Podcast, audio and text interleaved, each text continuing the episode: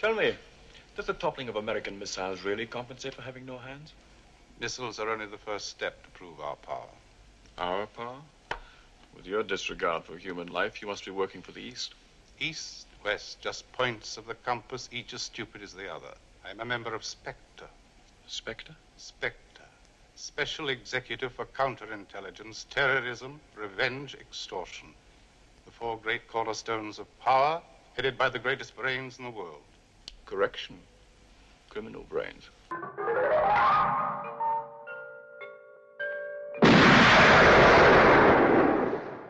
Do you expect me to talk?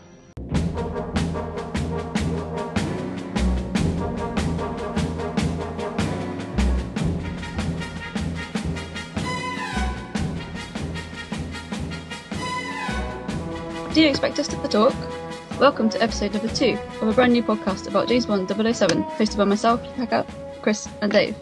And this week, we're talking about the very first big screen Bond movie, Doctor No, from nineteen sixty-two, starring Sean Connery and directed by Terence Young. Very, very nearly not the first Bond film if they'd gone in order, though, and if history had played out a little different. Doctor No was actually the fifth James Bond book, so really... strange how it ended up as the first Bond film. We'll kind of unfold it over the next few weeks as we get to different stories and different, certainly early on, the different Fleming books. But um, if they'd gone in book order, Casino Royale would have been the first film, uh, but that wasn't available for reasons we'll get to when we get to Casino Royale. I always wonder what that would be like, a Connery Casino Royale. Like think... back in back in them days. I, I, yeah. I, I, often, I often wonder... whether the Bond franchise would be the franchise it is now, or if it would have been a franchise if it took that route. Alternate Bond history. Yeah. It's, I, think, it's... I think the biggest problem with Casino Royale, if you if you convert the book to a film, if you adapt it, there's almost not enough there. I mean, I can kind of see why they went the sort of teleplay route. It's quite scant, it, isn't it, I think? It, it is quite a short book. Uh, the first hour of the Daniel Craig film, I don't want to get too much into it because obviously we'll get there in several weeks' time. Um, but certainly it it was a good introduction to the character, but I'm, uh, it's not necessarily the most cinematic. That isn't actually the reason it isn't the first film of the series. That was our, our whole rights thing that we'll get to. Uh, but there is an alternate universe where Thunderball's made somewhere around the late fifties as Longitude seventy-eight West, and... well, there's various stories of how this could have unfolded, but at one time it could have even been Richard Burton as double oh seven. That would have been very interesting. Yeah, I, yeah. Yeah, well, I suppose back in the day, I mean, when I think of Richard Burton, I think of War of the Worlds and Where Eagles Dare, but... Um, yeah, but prior to that, I think he was yeah. making quite... A, well, the voice, and the, yeah, I mean, I, I could certainly see Richard... There is an alternate universe where Richard Burton is a very, very good James Bond. Um, but yeah, I mean, again, the, this story will unfold over the next few weeks. I kind of said this in the intro episode that, that this series has absolutely everything. And, and I don't mean the films. I mean the stories around it, the lawsuits, the firing of leading men, bankruptcies and everything else. And also an awful lot of the path that wasn't wasn't walked. And certainly an alternate start to this universe was very, very close to happening. Um, and when we get to Thunderball, there's quite a story there about how, how that all unfolded. Very often, but, like the making of the Bond films are often as colourful as like the Bond movie plots themselves, aren't they? I think that's remarkable. Yeah, it is. And actually, Doctor No is is a relatively sort of almost prosaic um, start. I mean, it was chosen because it's so simple. It, it is quite a simple story. It, yeah, it could, it could actually happen in real life. Well, it could have happened in real life. Yeah, and also on, on paper, once you start breaking it down, it's cheaper than From Russia with Love, which we'll definitely get this week. But From Russia with Love, although it's not quite as exotic because it tends to stay within mainly Europe, um, it has an awful lot more location and scale to it. Yeah, because it was pretty much all shot on location in Jamaica. Space Attic, all, like all they had to do was like film in Jamaica, and everything else was like shot in Paramount Studios in London. So yeah, that's pretty uh, much so yeah, so the majority of it was you know was relatively cheap, and, and there wasn't actually any. Um, that's one of the things I figured about in Doctor No was there was actually a lot of action scenes. There wasn't like actually a lot of set pieces that was um, that you normally establish with Bond. I mean, sure, you, you get to it, uh, like the the main base exploding at the end, mm. but um, uh, but which, yeah. which, which which would I mean I, I can only imagine like at the time was like, right, we need to have some like we need to have. give the audience some something to go wow, because we haven't really done that much. No, but I think it's a, but but I think it's one of those things that it's weird how like from that decision, like it's come like a common Bond trope that they the the, the baddies layer always has to explode at the end. Given like the film's budget, was it like was it one million?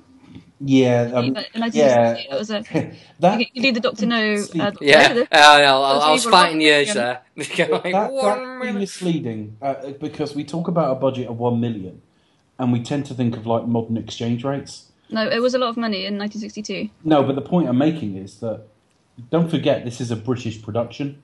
So if if someone gave you a million pounds today and you went and changed it to pounds, you'd have about two thirds of that.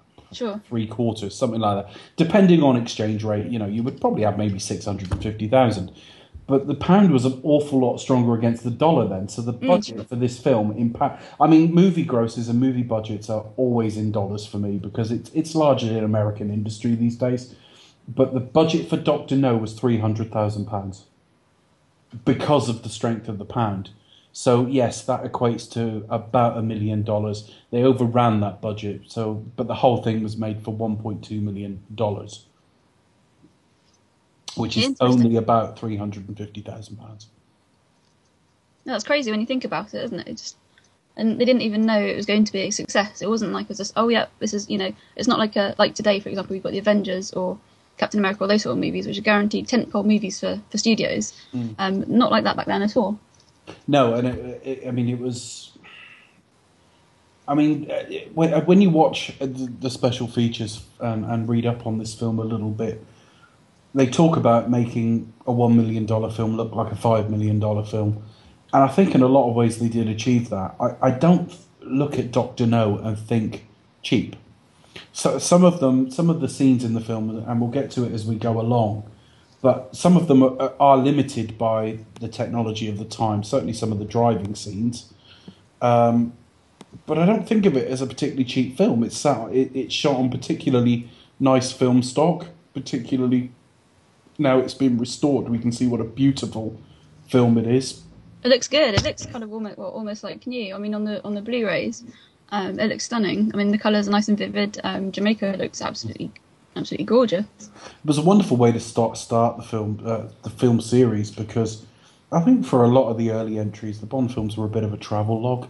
I think we've we've got past that era now where you get students taking a gap year and going all over the world. Well, that, that didn't happen back then. No, everyone can travel now. Whereas, yeah, you could travel the world for a price of a cinema ticket. So you've got this guy. I think it's certainly in some of the ent- early entries, we live vicariously through Bond. He goes where he wants and does what he wants, almost subject to his orders. Um, but yeah, it's it's it, it the whole genesis of the film we take for granted now because we're twenty-three, nearly twenty-four films for, on from the start of this series. But it wasn't a surefire hit, and the film had no stars, as I can recall. I don't know if either of you guys know, but no one in this cast was a particularly big name. No, because Sean Connery, no, Sean like Connery was an unknown. Yeah, uh, I think I think the the major. If you actually look at the um, the the publicity of the posters, it was all pretty much Ian Fleming's James Bond, and so like I think it was more like banking on the, the popularity of the books, going like, look, we've made a film of this.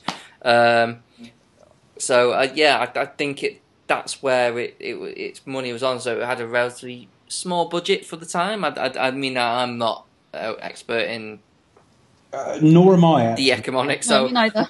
So like you know they do talk of the budget as extremely tight, yeah, and I think that's the same for the first couple. Certainly when we get to From Russia with Love next week, uh, there are a couple of little tricks in the way they film that, just yeah. a couple of little scenes but, where but I think you, you they, wouldn't know that it was but done, I think they had they felt a little bit more confident in it and I thought like okay well you know We, we, we know Doctor No did well. Mm. Uh, and so we've got a little bit more room to breathe, so to speak. So we'll like fill it with more action, but we'll get to that. Um, but but they're uh, already using. What I'm saying is that even in the second film, where they've got a massive hit in the can, mm.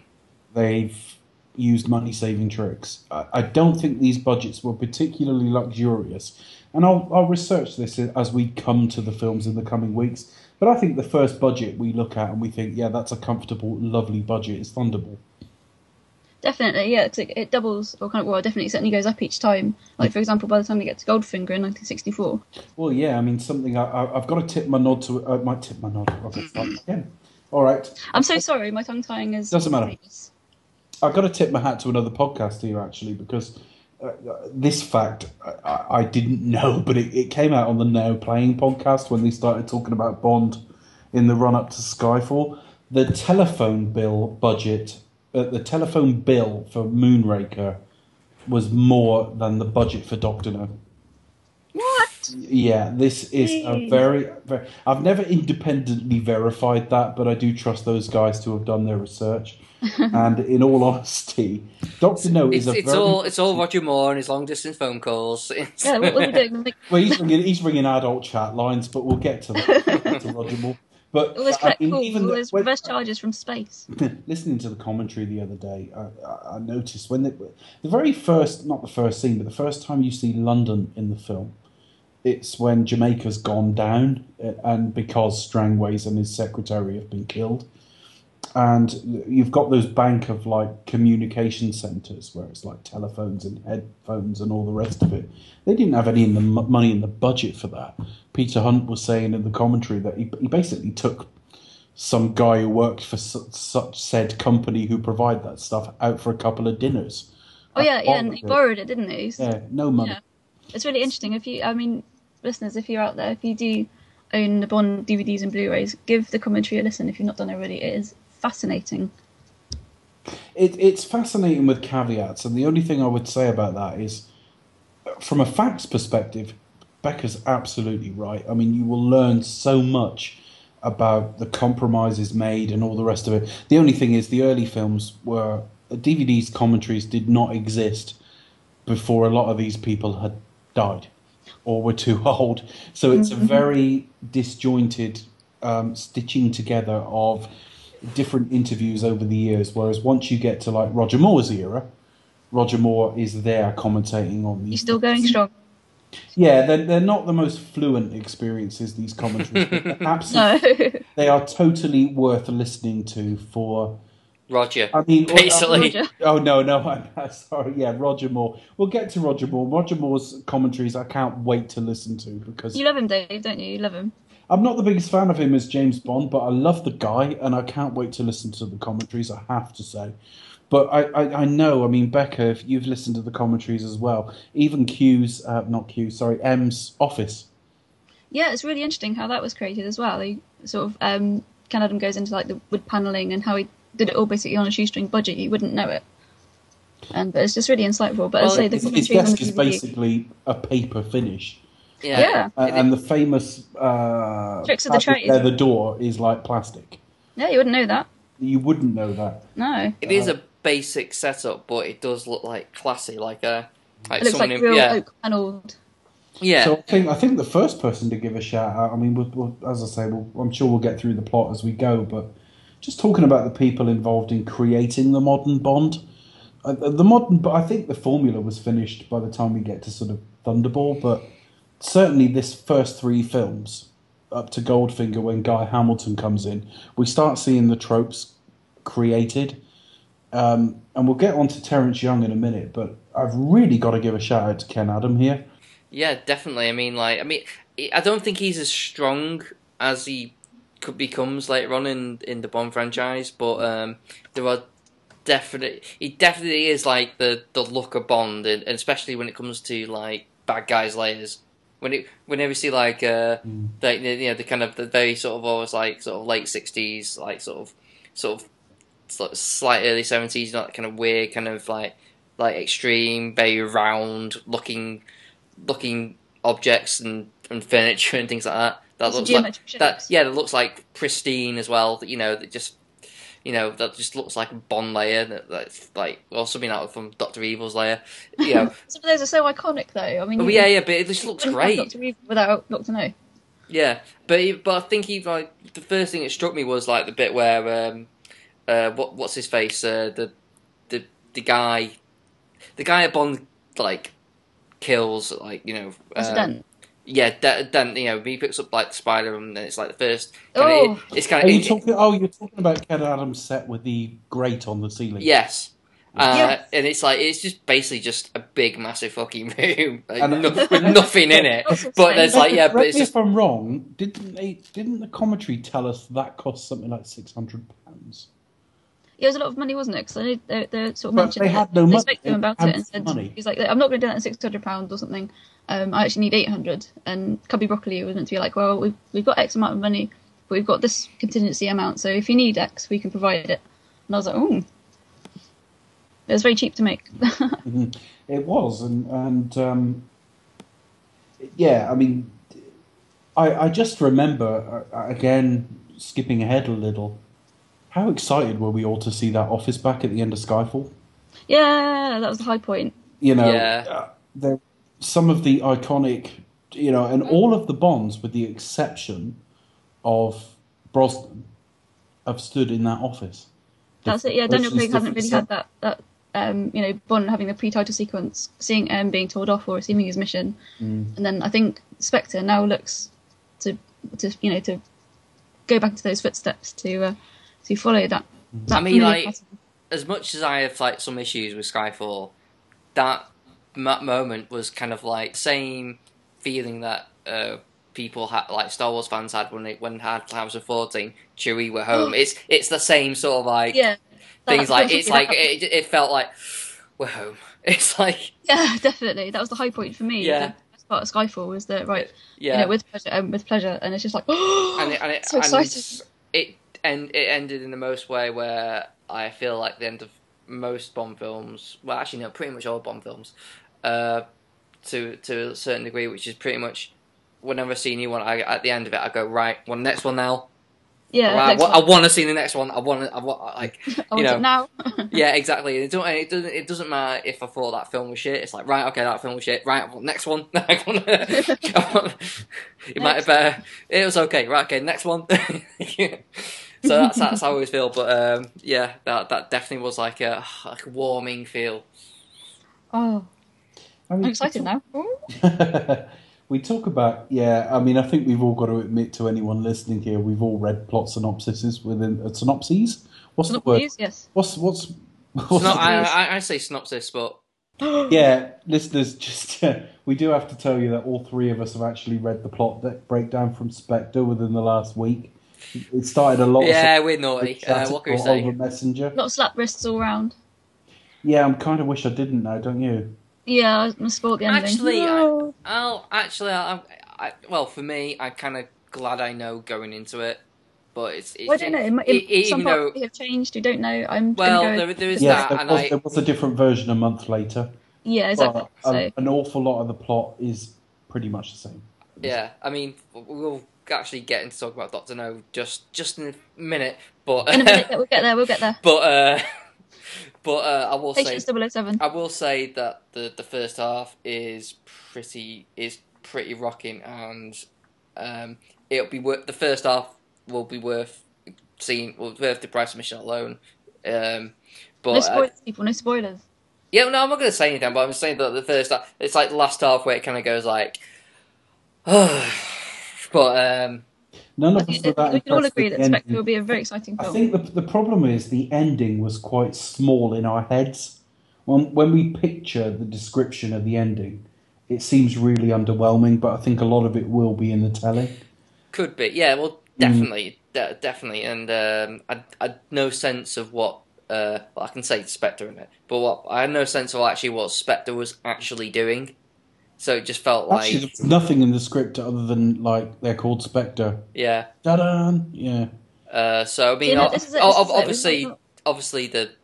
Mm. I, I'm assuming the film will do more, but... Um, but, but, yes. The, the, the, the, I think the whole point of, like, going on to Spectre here, and we'll talk about Spectre, we, I mean, we haven't... At great length. Yeah, well, we haven't talked eventually. about the schedule yet, but I, it, it's fairly sure we'll do something near its release. We won't have got as far as Spectre by the time Spectre is released, but I'm sure we'll talk about it as we as we go forward. In the we could do an emergency podcast on the day of release. do, oh god, yeah, I might have to travel for that. Anyway, but yeah. um, we may even do that in the same room. I'm thinking if I commit to it on a podcast, we've got to. But anyway, so we'll see what we can do. But certainly, what made me think of Spectre when I thought of Doctor No is that Office is back and Spectre are back, and those are tropes that are established in this very first entry. Definitely, because it's like when the first well, it's like one of the also the other tropes is Bond has a sit down dinner with the, the villain and have a, has a polite conversation about ethnics and. And like in in kind of weird kind of way, it's like it's like kind of why why don't you just kill him? But um, but I think it, but but I think they do. Um, you know, I think Doctor No does actually state that he he planned on trying to like persuade Bond to join. You know, which um, kind of adds some leeway other than you know other than the typical you know other tropes. I, I, I definitely think I don't know what you think, Becca, but I, I definitely think Doctor No is at its best in the first half. Because I think in the first half of the film, there is just something magical about Connery at this point. Whether it's his, his best performance as Bond or whatever, we'll, we'll get to that, I'm sure, as we talk in future weeks. I've certainly got a view on it. But in that first half where he's discovered in the casino, which is another beautiful-looking set on very little money, and he's called into M I six at night and he's... Uh, Admonished by he's admonished by M over what gun he's choosing to use. uh, the first interaction with Moneypenny, uh, getting to Jamaica and being extremely businesslike with the people he deals with at the start of that sequence.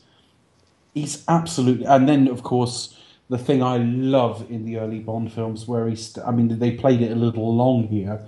But certainly going when he actually gets to a hotel room and actually checks it for bugs and things like that. I, w- I wish we saw more of that now. Actually, he does his job. It's, that's him being a spy. Yeah, there is something about Connery. I mean, certainly until he goes to Crab Key, that is just magical in this film. I agree, Dave. I think you've hit the nail on the head. Yeah, I mean, yeah. I mean, I, I think when it comes to uh, things like. Searching for bugs, um, you know, it gives Connery a sense of like, well, he's nobody's fool. He's like, you know, mm. he's he's like, you, you can tell even when he's been, mm. even when he's like just sort of chart like trying to chat up a lady. You can tell like at the back of mind, he's actually his mind's in the mission. He knows, he's you know, there's, there's ulterior motives. He's probably, he's thinking about other things. He's kind of like a step ahead of the game. You know, he always he's he's, he's, he's, at, he's at least thinking about what might happen. Exactly that way. He's kind of thinking about his mission. He's, you know, he's uh, he's actually playing detective. He's like, even when he's like as casual as flirting with women or chatting them up in some bar or going over to the house to kind of seduce them, you know, and and you as the audience thinking, well, that that woman clearly is trying to uh, like kill you, or she's part of Spectre, or or you know, or she's working with the bad guys, you know, but you know, there's a good sense of like, well, Connery's not not an idiot. He's he's he's already considered that, or he's already like he, he knows that, and he's playing her. You know, it's it's like a it's almost like a dance of you know wits basically. Um, and I think basically we lose that when we get to Moore. it basically just it, it, it like Moore's Bond is pretty much just like he just stumbles along stuff. It's just like things happen. um, he's, kind of led, he's led by his um yeah the. Uh... oh, there there was a bit just skipping forward a little bit here. Once again, as as we will do through all of these podcasts, but there was yeah. a bit in Casino Royale where Daniel Craig is with Solange in her, I think it's her, suite, and he realises that he has to leave to follow somebody else, and he orders caviar for one. Mm-hmm. Right? And that no-nonsense attitude is something I haven't seen since Connery in a lot. I guess you could say Dalton, we'll talk about that when we get there too, but certainly... We're going to talk about this more next week because the best single Connery example of talking to a woman but the mission comes first is actually next week. But already we've got this sense of a guy who, I mean, he's at his physical prime. I mean, Connery at the point, this point is about thirty-two. He looks he, good. He, he's a lot slimmer than he gets later on. That sounds really pervy, sorry. Uh, he looks kind of older than thirty-two, though, do you yes, think? Yes, he does. He does. He does. It, that, that era's thirty-two is like this era's thirty-eight, when, like, Craig started, I think, you know. But yeah, kind of meant to be at like your physical peak. But I'd say there's... I'm, I'm not... meant to be leery or lechery or anything. No, it'd be as lecherous as you like. We can just like, you know. Well, no, that's it. Well, so obviously there's a scene when, you know, he's in Jamaica, um, and he takes a shot off, and you can see that he has kind of worked out, well, worked out, but he's kind of he's got in shape a little bit for the role. I mean, obviously he's not not going to be as stacked as, for example, Daniel Craig was, emerging from the sea. But it's like, well, you can clear he's got he has got that kind of like animal athleticism that, you know, the role requires. He's rough and he's rugged. That's the one. And he's good in a fist fight. That's more you need to know.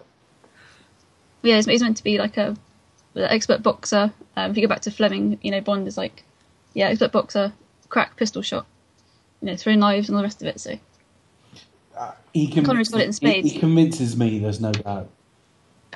Yeah, he he he's, he convinces me that he that he's a man who is dangerous. Um, yeah, very but, deadly. No. Yeah. Uh, but there, there's, I mean, but basically, like, the thing about Doctor No is that of all the Bond films, it's the one that plays out more like a detective film. Um, even though well, there's actually, a lot it, of scenes of him just like walking places, and I quite like that. I, I don't mind. I, I don't need necessarily. I mean, when we get to Brosnan, it's at its worst, and and I'm not necessarily knocking Brosnan for that. But there was a period these films went through where there had to be a, an action sequence every ten minutes or so. Yeah, sort of lurched from one set piece to the next, really, didn't it? Absolutely, and, and I quite like the fact that, like, Bond is is normally at a walking pace in this film. You know, he strolls into reception at his hotel, he walks around his room and has a look at that. I kind of like that. I, I, don't, I don't have a problem with it at all. No, I mean, sort of looking ahead to the next film, From Russia with Love, that's why that's so popular as well, because it's more of a... Um, as a, you know, the Bond films get more fantastical as they go along, but um, mm. From Russia with Love is kind of more like a spy, like spy movie, detective thriller, um, and that's why it's so popular. Mm. Yeah, I mean, same di- same director as this week. I mean, Terence Young is is very important to Bond lore. Um, I mean, really, if you if obviously Ian Fleming created the character. Sean Connery was the first Bond, so obviously he's extremely important. But if you look at the cinematic James Bond, I think I think you're putting it, for me, at the feet of three people. Uh, I would say Ken Adam, because he created the look of these films. I would say Peter Hunt, because directed the best film in the series, but he was the editor right the way through to You Only Live Twice, and we can get onto that, but... He was very, very innovative in the way he put these films together. And also he had an awful lot of power in post-production. Um, I mean, Nikki van der Zyl, who voiced every woman in this film with the exception of Miss Taro and Moneypenny. And he hired her. Um, so, I mean, but... It's incredible. It's incredible, but... but yeah, a real coup for the series, I think. Yeah, and when we get to Majesties, I will just spend two hours gushing and crying with joy. But um, I would also like to throw in the hat um, uh, Monty Norman, because for making the iconic Bond theme. John Barry, you can't forget John Barry. Oh yeah, John Barry. Yeah, I think I sold equally. myself short at three here, didn't I? but but so, before, we're going well, to like five or six different people here. Uh, yeah, we'll come back to music in a moment, and we must do.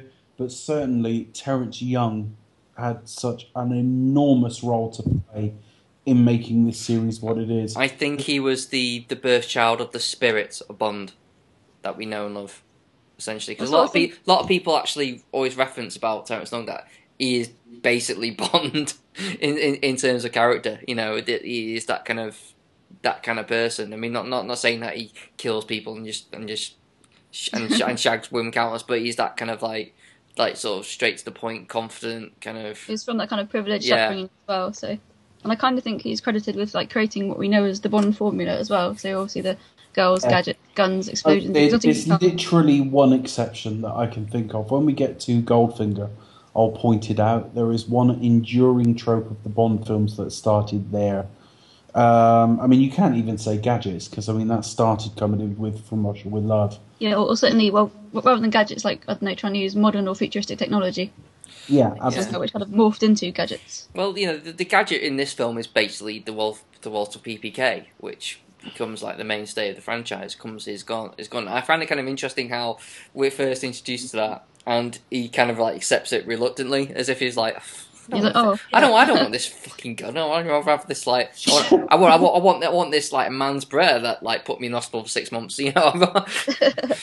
I suppose yeah, because uh, Major Boothroyd obviously knocked Desmond well, and it was like nice and light in the lady's handbag, and he's just like, oh, maybe that puts him off a little bit. Mm. But it would do. As soon as you say lady's handbag, it's like, please. Like, oh, I'm like, not again. No. The whole point with with with um, Major Boothroyd in this film.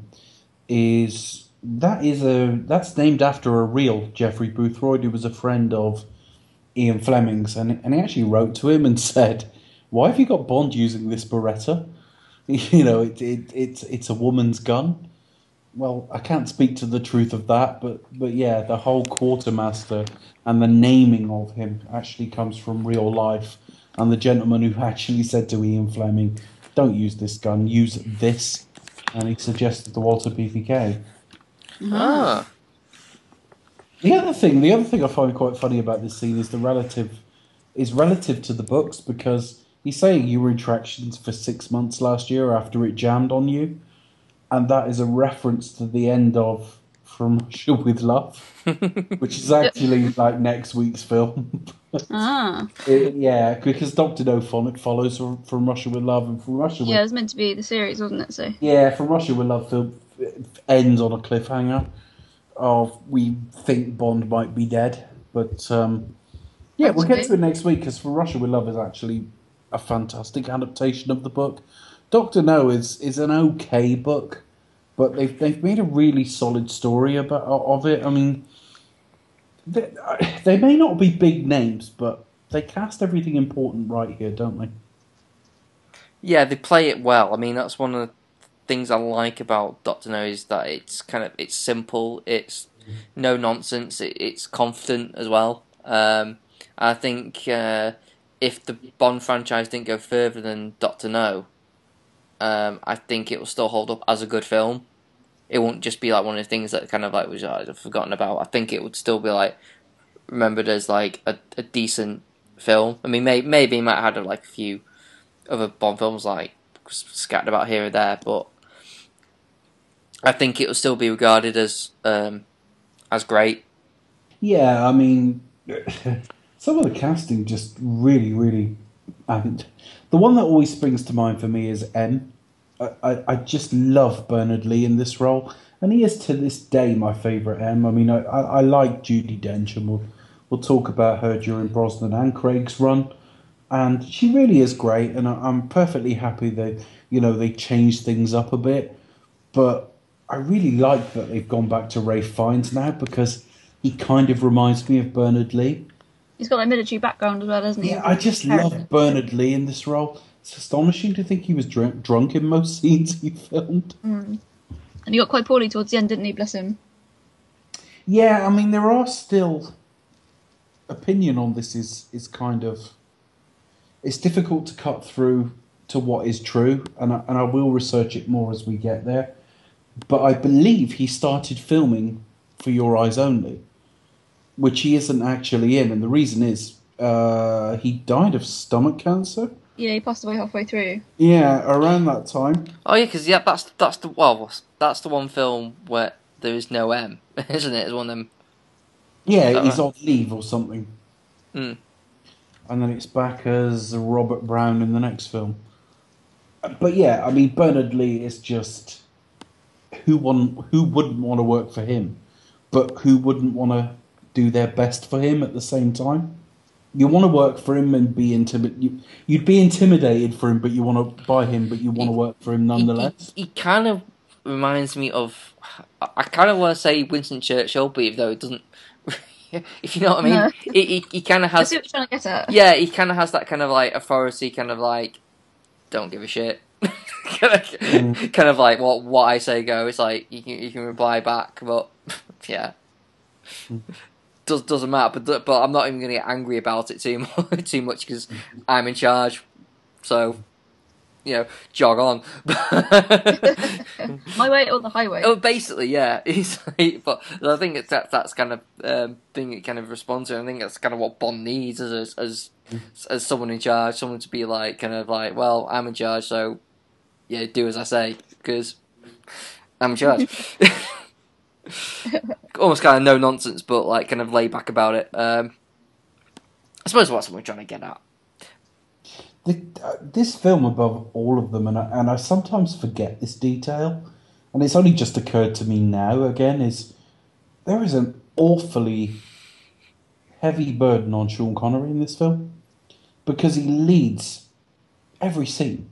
Uh, after he's introduced, I mean, certainly after his scene with M, he, he is like the alpha in every scene. And I know that sounds obvious because it's a James Bond film, but nobody knows who this guy is. No one has seen this series before. And he is absolutely dominant in every scene he's in thereafter.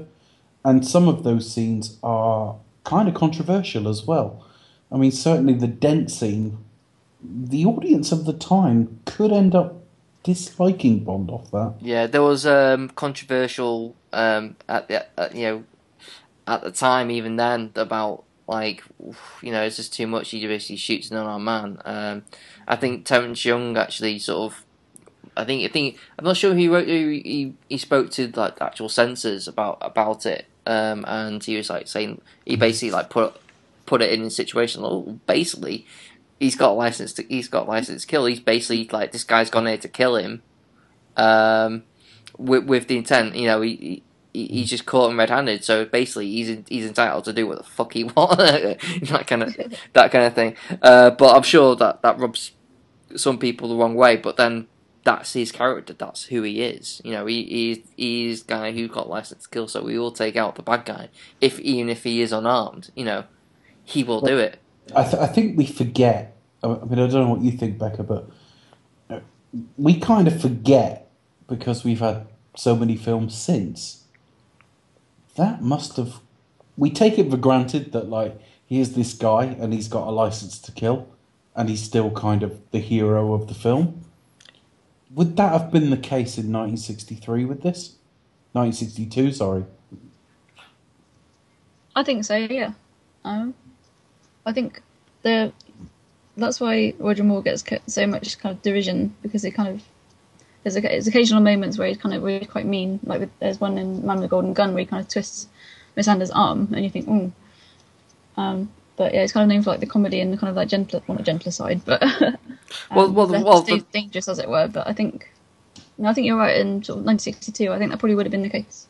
Well, the, the things I like about well, the, the the the parts I like about Roger Moore is the bit where he's mean. It's it's it's the kind of like the bit in. Um, Uh, the Spy Loved Me, where like the, like henchman's like hanging off his tie off Daniel Kill- Kilding, and he sort of teases him for information. He just That's slaps fetish. him away. Yeah, he's like like you know, thanks. mm. You've got the point. What a helpful chap. Yeah, so, what a helpful chap. That's the yeah. one. Uh, I think you got the point with Thunderball. Yeah. Thunderball. Yeah. And countless. Edit that out. no, no, no, no. But it's, but, but it's relevant because like.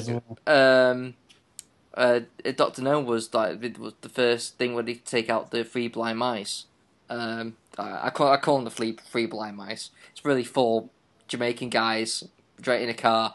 They're not blind, none of them. Yeah, yeah. I mean, well, well for starters, it's, they play it, blind. Yeah, it's the oddest Bond. They're fun men. It's the oddest Bond intro ever, because it kind of like it starts off with the gun barrel, then it goes into this weird kind of. Um, Jamaican little number, then it goes to three blind mice. You follow these kind of like three blind men, and they assassinate some dude, and they kills kills um, secretary. but um, yeah, they're um, they're, they're, they're I mean, they're barely in it. I mean, like, and they're quite memorable. I mean, because they have like what they got three scenes, is that right? I mean, they got the the intro, the bit where they kind of try take out Bond. You you kind of see them in the background in yeah. stuff. When he turns up at Government House, they are in the background there. But uh, they're not a big plot point. I mean, I, I could totally imagine somebody sat and summarising Doctor No and not even mentioning them. No, they're not. They're sort of, uh, you know, they're kind of in, mentioned in the, uh, in the opening titles. But The gun barrel is a really interesting trope, though. I mean, we talked about it a little bit last week where we talked about gun barrels we like or don't. Complete accident. Mm. You know, it, it was the it was part of the title song, if you like. Certainly the title sequence of this film. And it suddenly become it became important to every film that followed. But it's it's not even Sean Connery. No, how about that? That's a pub quiz question. Uh, well, the pub quiz question would be, who is it? Who is it, exactly? um, and not Sean Connery would not be a winning answer. Um, it's actually Bob Simmons, the stuntman. I mean, you would have seen him in an awful lot of stunts in that, that film without knowing it. The most obvious example of a stunt in that film where, and again, I've got to give a shout out to another podcast because James Bond Radio pointed this out. I didn't even notice. There's a bit in Doctor No where he's, he's going through the vents. Do you remember that? Where he gets oh, yeah. that So there's a bit where he's climbing down and it is not Sean Connery and it is really oh. obvious. And they're not even hiding it. That you can see this man's face full on. I'm going to have to go back and watch that. Yeah, it's really obvious it. Once you know it's there. And, yeah, exactly. Uh, but the other famous bit in this film where you will have seen Bob Simmons is the tarantula. Oh, yes. Oh, I have to skip past that part though. I just I do do do do do. That that's actually that, that bit of music actually uh, is that used again in uh, in um oh, it, it is used again. I think, is it From Russia with Love? That do do do do do do do. I have heard oh, it. Yeah. It was re- I don't know, and we will. I will look out for it because it will reappear. Yeah. Um. Well, it's, it's earlier on in Doctor No, isn't it? You've got the bit where um he, uh, the um the driver who sent to collect him, he turns out to be a sort of would be assassin, kills himself. Um, and then it's used again during the, the tarantula scene. Right. That that's um yeah. What is extraordinary, and, and I don't think we realise it now because we, we're used to editing being a quicker and b an awful lot more flashy, but breaking the rules of cinema at the time will have been so much more controversial. And thinking of uh, where he's driven towards Government House. And he pulls the guy over, and the guy kills himself with a cyanide cigarette. Mm. Yeah, he's, he's um, like, "Hell with you," and then dies. His name. It's either Smith or Jones, and I can't remember. But um, oh see, yeah, I always, I always thought until recently that when he takes the thing, he actually tells him, like, but he actually doesn't. No, he doesn't. No, no, he doesn't. He, he just, just takes it with you like that. But even there, Sean Connery throws a punch with one hand and lands it with the other. Yeah, and it, continuity error. Just editing things like that, where and, and Peter Hunt talks about it on the commentary.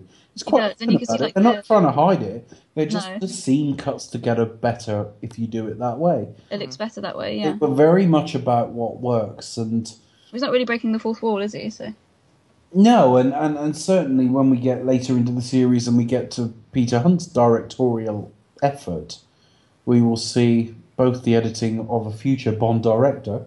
But we will also see the most unusually edited Bond film of the lot. He was quite willing to do things a bit differently. And he, and he sets a tone here. And yeah, I mean, I mentioned her earlier in the podcast, but Nikki van der Zyl is, is huge in Bond history. And she is a Peter Hunt hire. Um, Nikki van der Zyl voices... Correct me if I'm wrong here, Becca. She voices Bond girls through till... I've got to try and get this right. I think it might be You Only Live Twice. I'm not sure she voiced beyond that. Well, they did. All, they played a lot with, um, like, dubbing, like, voices, because obviously they did Ursula Andress. Um, but even, like, the villains, like, um, in Thunderball, um, like... Uh, and and Goldfinger. Thought, yeah. Gold, it's, got, it's not Goldfinger's original. Goldfinger's not. Yeah. Because like, because the uh, the original people, like, they got them with like such strong European accents, so like no one's gonna fucking understand a word these guys are saying. Yeah. Well, she, yeah, she was a voice coach to um, Gert Frober as well, wasn't she? On um, on Goldfinger too. Yeah, she was, because she's, she's bilingual. She speaks. Yeah, that was really interesting. So um, no, Dave, I think that's correct. I shall have to have a look. But I think you're correct there. But certainly, uh, a lot of the Bond girls that we think of are voiced by her. And you are talking almost every female in this film, with the exception, as I say, of Miss Taro, who is the Lady Bond sleeps with just before Dent comes in to try to kill him. Um, and Moneypenny, I mean, it was always Lois Maxwell's, Maxwell's voice in that regard. Mm. But every Bond girl, S- Sylvia Trench, Honey Ryder, all voiced by Nikki van der Zyl, and that is true almost all the way through. She voices Tatiana next week. She voices Domino. She voices both Masterson sisters in um, Goldfinger, Jill and um, Tilly. Tilly. Yeah, and it, it's just extraordinary. I've, I can't think of a an editor with that much power. And the, the sad thing about Peter Hunt is he's remembered for Majesties, which, although I think it's an amazing film, is considered underperforming at the box office, and he never got to work on the Bond films again. That's a shame. Yeah, yeah, it, it's... in a nutshell. Yeah, it really is. But, um, yeah, there are some incredible, incredible things in the first few films that last for years to come, and you don't really notice it. And editing style is one of it. Films were, I mean, we think now of Bourne and shaky cam and things like that, which is kind of going out of fashion all of its own now, but so many films where action is supposed to feel immediate. And it's like a step change in the way films are put together. That kind of style of editing, not just for the Bond movies, but it also had a knock-on effect on any other kind of action movies um, throughout the rest of the decade. So like modern, the, the quick way that films are edited now, Um, I don't think you would have had that maybe without Peter Hunt, or certainly, you know, much later down the line. So maybe not just Bond, but also kind of like modern action movies, I guess.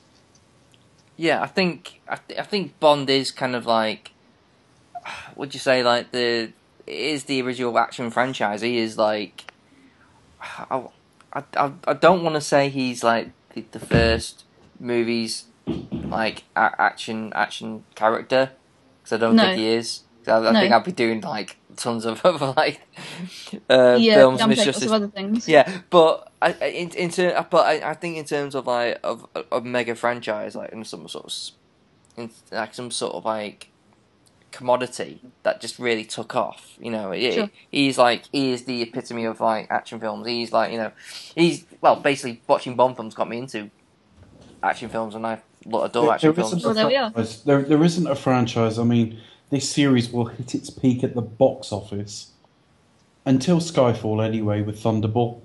And certainly when you look at Thunderball, oh, sorry, Goldfinger and Thunderball, that sort of double punch, sixty-four and sixty-five, I'm not sure there's been anything bigger to that date. Now, you had odd films that gross higher, like Gone with the Wind, uh, a bit later on The Sound of Music and so on.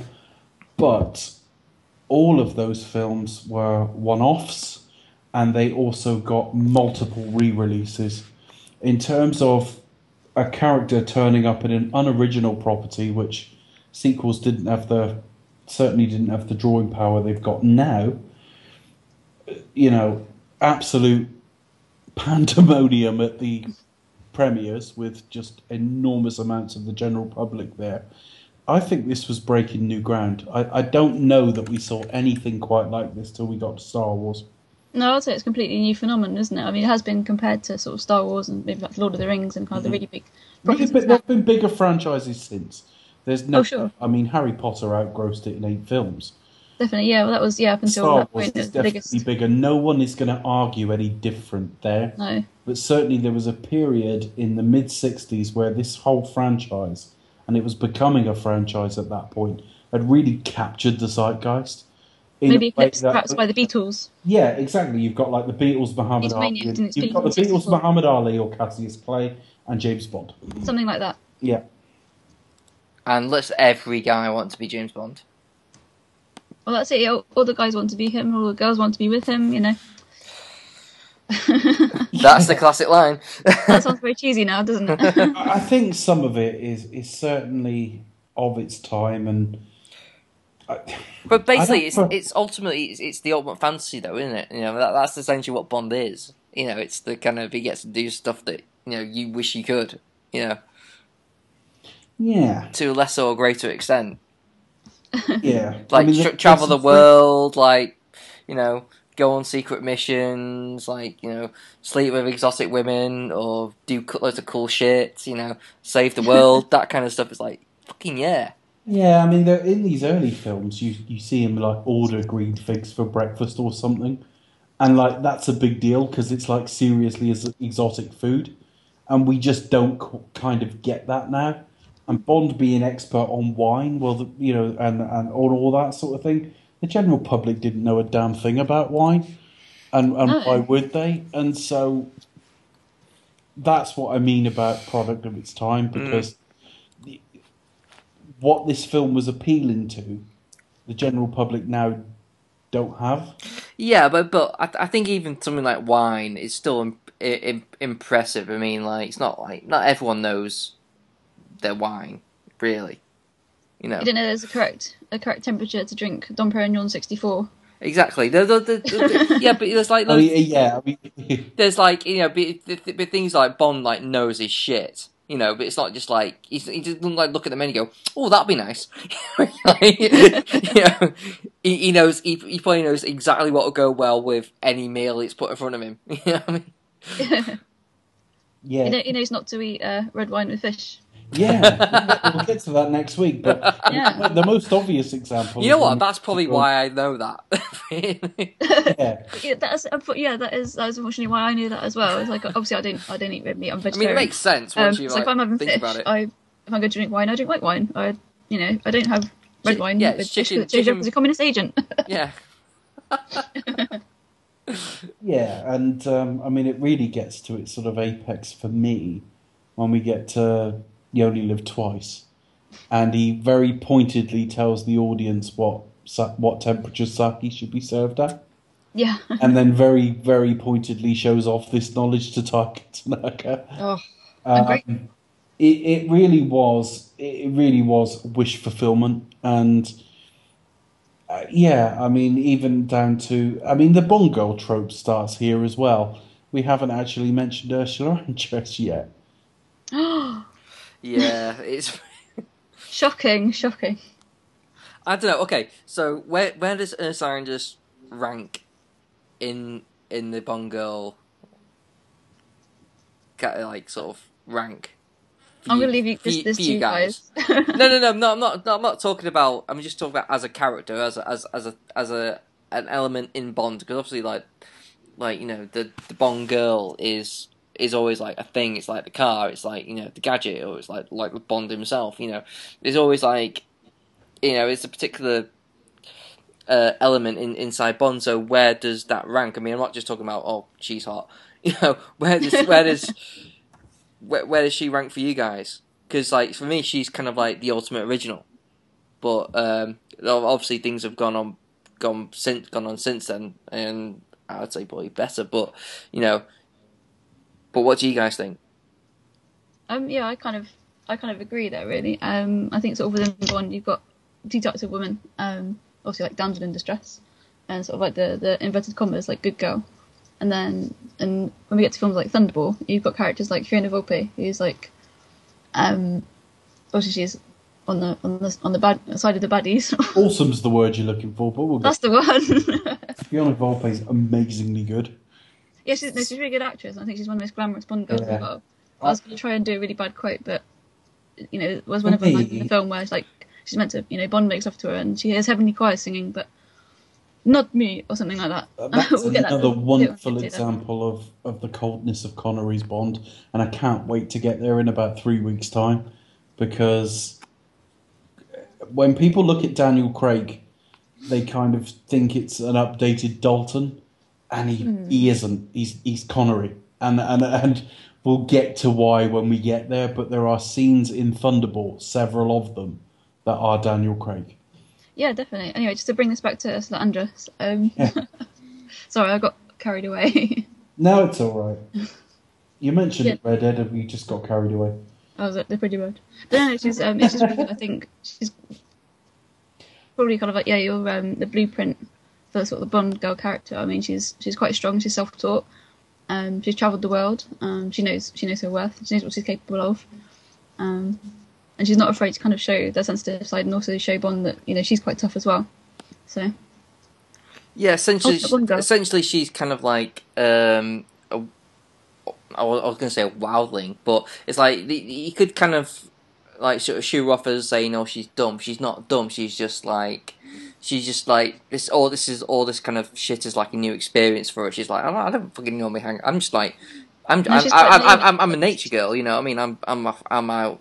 Independable. I'm I'm just happy doing what the fuck I'm doing, but you know, I'm just but she's still resourceful and she's still like yeah. She led this kind of like peripatetic lifestyle, mm. and she's like she's saying, "Oh, I started reading Encyclopedia Britannica, and from A, yeah, now I'm up to D or something like that." Mm. Yeah.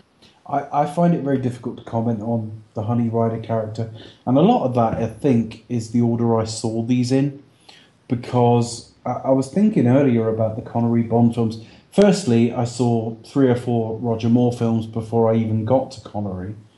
And in terms of Connery's Bond films, I'm trying to think what I saw last. Of all of his films, forget Never Say Never Again, but certainly of his Eon films, I either saw Thunderball or this last, and I can't remember which. So at that point, you're looking at it being somewhere around the tenth Bond film I saw. So Honey Ryder walking out of the water has absolutely nowhere near the same effect on me. And I've already seen Tatiana, I've already seen Pussy Galore, I've already seen, uh, let me think, I've already seen probably by that point Triple X, I've already seen Melina Havelock. It's quite an iconic scene though, isn't it? I mean, it, it is compare a, it to, to Venus as it has before. Absolutely, absolutely. But, but you're saying it doesn't have that impact. Literally judge a character by the first four seconds she's on film. And that's basically her just coming out of the sea going like... Yeah, absolutely. Then sort of shaking her hair a little bit. And, and, and, and, and then like, who's a Scottish Scottish guy singing at me? That is weird. I can't imagine Daniel Craig singing. I can't imagine him like... trying to get the woman interested by, like, singing to whatever it is she's singing under her breath. Are you looking for shells? No, I'm just looking. yeah, that that, yeah. that that is a bit pervy. That is very pervy, Sean. Those... That, yeah. It, yeah, it could have been worse. he, he could have been up to God knows what, because he was he hidden himself and, yeah. But, yeah, there's, there's, there's, no, there's no doubt to me Honey Ryder's Exit from the Sea doesn't have the same impact on me just because it was about the tenth Bond film I saw. So why is that any more interesting than, say, Bond walking into his hotel room and there's Tatiana in his bed? Why is that any more interesting than My Name is Pussy Galore, I Must Be Dreaming? We think of that as the iconic sort of Bond girl entry into a given film. And it probably is. I'm totally in a minority here. Um, I'm quite happy to accept it is. But there's been plenty of impressive Bond girl entrances to scenes. You know, even Tracy in Majesties. That is, like, kind of unique. And this doesn't stand out to me. But like I say, if I'd been around in nineteen sixty-two and seen this, I'm sure it would have been mind-blowing. That was probably quite a skimpy bikini for those days as well. It was quite skimpy. Hmm. But I think, yeah, I was, I was again listening to the commentary and she was saying how she designed it herself with the with the costume designer. So she's nude in the book. Yeah, that was my my next comment. I was like, hmm, much more racier in the book. Yeah, not quite sure to get the P G rating if that was a given. No. But then again, yeah, it it, it is a pretty. You f- you forget like some of these like earlier films that some scenes are actually pretty brutal, and you think, hang on, fucking. Yeah, quite violent as well. It was much more violent than anything you would see today. Yeah, I mean... I mean not the, like Game of Thrones violent, yeah, but, you know, but, Bond. I, I seem to recall the first sort of sex scene with, like, top half female nudity in it was something okay. like nineteen fifty-eight, The Lovers, French film. Oh, God, yeah. Uh, yes, so we're, yeah. Looking, we're only looking, like, four years before this. So, yeah, this would have been... pretty shocking at the time. No, I'm not saying Honey Ryder coming out of the sea would have been shocking, but it's pushing in terms of the sense of sex and violence, and like, yeah, pushing the envelope for sure. And yeah, and the violence. I mean, the thing that really shocked me actually, uh, it's a little bit inconsistent in that way because you see Strangway shot in very early in the film, and it's quite clear he hasn't been shot. There's no blood. There's no bullet entry. There's no nothing. There's blood in his mouth though, isn't there? Yeah, well, I'm not sure, actually. I'll have to look at that again. But I know his secretary shot in the very next mm. scene. And that's red paint all, yeah, all over yeah, the place. Yeah, there's blood. I mean, it might. How convincing you find it's a different matter. But there's no, but blood. She, yeah, she has quite and, a bloody death, doesn't she, unfortunately? And, and where when Bond goes there later and looks at the, and looks at the scene, there's blood in the carpet. Mm, horrible. So it would have been pushing it. And it also pushed it in other ways. I mean, there there's a scene later in the film where he's in bed with Miss Tara. That is the first Hollywood film, I think, where a man and a woman, an unmarried man and woman, are in bed together. Oh. I don't know if I've got those details right or not. No, I was trying to think. We're going to claim it here now. We're going to claim it. It's true because I said it. There we are. It, it was the first time on film ever Sean Connery was in bed with that woman. And that is a fact. That's a fact. That's Sean a fact. Connery had never been in bed with that woman on film ever. No, that's true. That is true. That's a fact. And, and the censors thought shocking. Positively thought, shocking. A hairy chest? No, gotta cover it up. So uh, I'm gonna go with Ch- so uh, so basically, Urs- Ursula Andress, Honey Ryder, she she did a great job, I thought. Um, what do we think of uh, Joseph Weissman as the formidable Doctor No? Oh, terrifying, terrifying! I think if you want to get a really good Bond villain in, you need to get somebody with real sort of uh, what's, what's the word I'm looking for? Again, I mean, he's kind of like the real plight. Yeah, well, basically, he's like the classic Bond villain in a sense. Cause he's the he's the uh, kind of like the yeah. like like Honey like Honey Ryder. He's the original. He's the he, he's he's the kind isn't of he like a neighbor, isn't he wearing a neighbor shirt or a coat? Or have I got that wrong? Yeah, but yeah, he, he basically, basically he's got it all down. So he's got he's got something weird going on with him. He, he it's looks Blofeld with hair. Yeah, and well, yeah, but basically he's the he's the first Blofeld in a kind of weird way, even though he actually says that he's working for Blofeld to a lesser extent. But, yes, he is. In the way he comes across on film, he's mm. kind of Blofeld with hair. Yeah, but he's this kind of like really calm, kind of like he's a man with a plan. He's he's he thinks things through. He you know he's kind of he, he's even trying to he bomb- doesn't raise his voice at all. But no, there's something to... there's something kind of snake-like about him in the fact that he's got, like, metal hands. We take that for granted now. You've just said he didn't raise his voice. Mm. That seems so obvious now, but it's not. Yeah, he's, he's very sort of calm and, and sort of volatile. Yeah. At the I end mean, you, would expect, you would expect the antagonist to be slightly yeah. more pissed off with each I mean, other. I, I say that because the only... Because the, at, the, at the end of the dinner scene where Bond basically tells him to go... fuck himself is actual dialogue, folks. no. Yeah, this is, this is what well, no, well, not, not really, not, not really. But but again, he, I will, I will add, I will add, even even in that scene, I love, love how like little Bond characteristics, how like uh, the the throwaway comment where he takes Honey Ryder away and so, like he, he basically tries to save Honey Ryder, saying, look, just let her go. This you know. She, she look, she she look, she's not going to know it. So, look, she you know what she does know is not going to fucking stop anything. Just You, you might as well just let her go, you know. It's kind of, you kind of like trying to save save her, you know, first and foremost. And you can, he kind of goes, "Yeah, I agree." Um, sort of, yeah, well, uh, you, you can leave. Probably. Like the the, get, the the men will have a fun kind of thing, and it's like Bond kind of gets angry and takes like a. You know, Chris, you're telling her this. I feel like I was on set. Well, yeah, but it's it's, it's, it's fucking it's, accurate, real dialogue and everything. This is amazing. It, well, I, I know, know I am I am ad-libbing. I'm kind of like so. Also, Bond didn't at any point just go, it's got fuck all to do with her. Original well, dialogue people. If I, if I wrote what, the script, what, okay.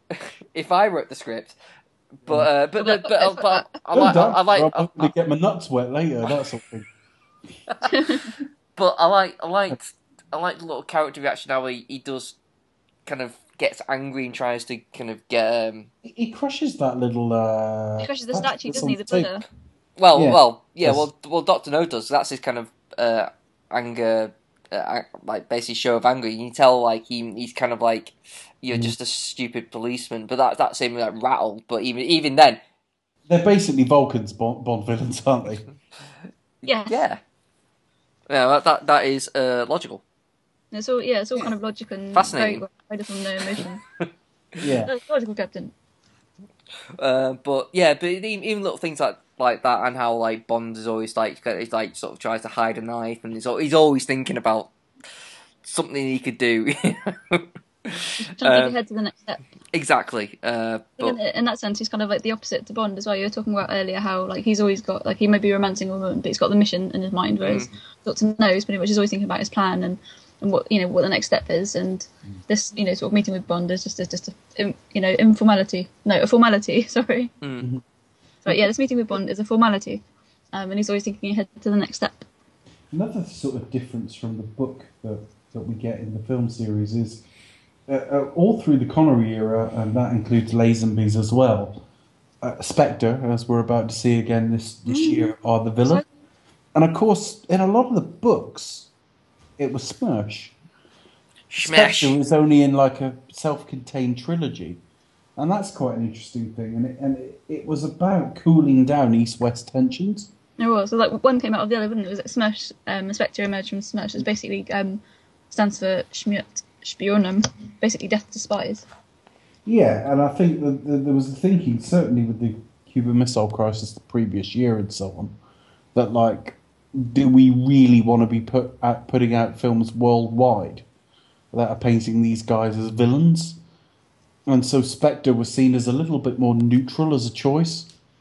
Yeah, it's more like an international terrorist organisation. Well, so yeah, that, he, he does that say at okay. some point just point, points east-west, just points on a compass. That's it. And like in, in Thunderball, you kind of have that great big meeting, and they're like, oh, number six from America, and number two from Japan, and things like that. So, yeah, it's really quite interesting actually, because uh, I can't wait. To well, maybe not number two because Largo's number two, but yeah. never mind.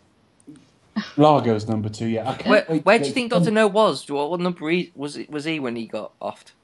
Well, we don't know. Was Largo? I don't know. Maybe, or maybe maybe he was number two, and then Largo shuffled yeah. along. Yeah, I kind of I kind of got to think Largo's kind of smuggling himself. I think he's kind of like someone's like, yeah, I just got the promotion. I was good, guys. Doctor No is kind of acting, acting head. no, I, I think of he, him as almost like acting separately from Spectre. He's okay. part of Spectre, but he's almost like a contractor. Contractor. He, oh, he, interesting. Yeah, it's almost like Doctor No over here. Is part of our sort of, you know, he's almost like a subsidiary. Ah. I don't know. We'll never know now. no, we'll never know now. But, uh, yeah. I like Joseph Wiseman, listen. I, I, I certainly think the first half of this film is, is where all of the things I love about it are. I mean, you, you've got locations, you've got the, I still think the best entrance in cinema history. Oh, definitely. Um... You've got these sets that look expensive when they're not. You've got a guy who does whatever he likes, apart from if M tells him different. You've got the best M in the series. Um, you've got exotic locations. You've you've just got everything. So, Dave, is this the best Bond movie then, in your, in your opinion? Oh God, no, no. we're, we're gonna no no. We're gonna, we're gonna get to a lot better than this, but I still have it sort of. In my top six somewhere. Sure. Yeah, I, I mean, I genuinely think, and most of that is on the first half, because, I mean, I saw this on the big screen only about six or eight weeks ago, mm. and he's just magnetic, Connery. You know, so many times I, I see Dalton and Craig putting in far, far better acting performances, and then you project Connery, and I remember why he was a film star. But you get past the halfway stage, you get to Crab Key, and the film runs out of juice a little bit. And certainly Doctor No is kind of bigged up beyond anything we actually end up seeing. No, you don't see him until very late in the film, do you? It's all, yeah, in the yeah. last quarter. If I, you know, I, I love this film. I think it's really, really great, but... It stands up, doesn't it? I think it kind of... I mean, yes, it does. Parts, like sexism and racism. It's a step on a journey. I mean, certainly what we get to next week is stronger. Definitely. Um, I, that's no spoiler. I think From Russia with Love is a far... It's got far more dimensions to it. Where it relates into something like Goldfinger, we'll get there, because I keep changing my mind on that. but but certainly there are more consistent Bond films. It is a problem of the Bond series in general. That they tend to have better for as much as much as we talk about villains' lairs and how these films end. They nearly always have better first halves, and we'll, we'll see that again and again through the series. That, and I think that's a film problem in general. Like you, you build up a film, particularly if it's in the action genre, and then you just go for pretty mind-numbing bullshit action in the last third. And I think we can see that here. This is a very, very interesting film for about two-thirds of its running time. And then it becomes action as it was done in the sixties. Yeah, it kind of trails off towards the end, doesn't it? I think, like, to skip ahead to, like, Quantum of Solace, I think that's where that kind of failed a couple of times. It kind of, instead of having more of a... Con- I mean, it, it's still it's an enjoyable action movie, but it's perhaps not so much a Bond movie. It kind of lurches from one set piece to, I, to set piece to set piece. And I can't wait to defend I will, I will say... I will say, oh, sure. I will say this about the action. I do think it's what it's it's a flaw when you, you're fighting your key villain and both of you are masked. Yeah, and you kind of don't bit... really sort of. I, I know it's like, oh, okay, we kind of get that you. But... That reminds me of the Batman Begins, where they, they start having a fight in the first scene of the film and just throw them both in mud, so you can't do anyone. Yeah, tell anyone. Yeah, you can't tell who to, can you? Yeah, yeah. I, it. it The action's not done that well, but I mean it's relative. The thing we the thing we'll also see right the way through to, believe it or not, The Living Daylights, is this tendency to speed up footage. Oh. Um, it's not as bad in this film as we'll see. Um, Thunderball is probably the worst culprit. Thunderball comes to mind of the early Bonds. Oh God, the Thunderball is a terrible culprit. The pre-title sequence in Majesties is pretty noticeable. That's cringeworthy. um. But yeah, as late as the late eighties, they were still doing it. Um, I'll point the scene out when we get there, because you may not have noticed it. There's one very obvious use of it in The Living Daylights. And um, so action-wise, it's never going to stand out. We've had fifty-odd years of action films since. But what certainly stands up is the sets, the casting, and an, as magnetic a leading performance as I've ever seen. Oh, I think we should probably leave it there, shouldn't we? I think, I think we could wrap well, it up. Well, we could, I mean, to be honest, we could talk for another hour, really. I mean, we've not even touched on um, Hawaii Five-O. Let's keep talking. No, we haven't. We haven't even touched on Hawaii Five-O's Jack Lord as Felix Leiter. And, no, like, ah, yeah, no, we got to do that. Keep going. So, like, mm. um, well, things like they got Jack Lord as Felix Leiter. I mean, Leiter has always been, like, a confusing uh, character in the Bond series. Like, they, they changed... Like, literally change the actor every five seconds. Basically, or they, yeah, or, yeah. or, the, or they, or they, or they cast and they bring, or they bring back another another guy who's played it before to come back. It just seems like a very revolving door, you know. I, I wonder, I wonder if um, uh, uh, what's oh, who plays him in the Craig ones? Jeffrey Wright. Jeffrey Wright. I wonder if like Jeffrey Wright's gonna get recast soon. You know, I, do, I do wonder. The funny thing about Felix Leiter is there's been more Felix Leiters than there've been James Bond in yeah, the series, that. But he is and isn't necessary. In as much as From Russia with Love's many people's favourite, he's not in that. Majesties is a lot of people's favourite, he's not in that. Um, he's not in quite a lot of the Roger Moore films, and a lot of people love, for example, The Spy Who Loved Me. He's not in that. Um, he's not in any of the Brosnan films, although there's a bit of a facsimile of him, which we'll get to. Um, so he's, he's strangely a character that I, I like him to be there, but he really doesn't have to be there. No, he's got a big cult following, doesn't he? I think. Yeah, and I think also a lot of... It's another thing that tells you what Bond era you grew up with, because when I think of Felix Leiter, I think of Ceaselinder. And he's probably one of the worst Felix Leiters of the lot, but he was in oh. Goldfinger, and I'm, that must have been. No, I, th- I think I think the worst Felix is uh, For Your Eyes Only. That's the worst Felix Leiter. Felix isn't in that. Do you mean The Living Daylights? Living Daylights, yes, yes. John Terry, yes. John Terry, yeah. What? Why? Why? The, fo- why? the footballer. He's yeah. only in it for about thirty. No, it's not, yeah, sorry, Mister Terry, but why? There's not really any point to him. In well, that well, the thing is, he's just so he's just basically like an American on holiday. That's basically what he is. Pretty much, it's just an excuse for a bit of the um the.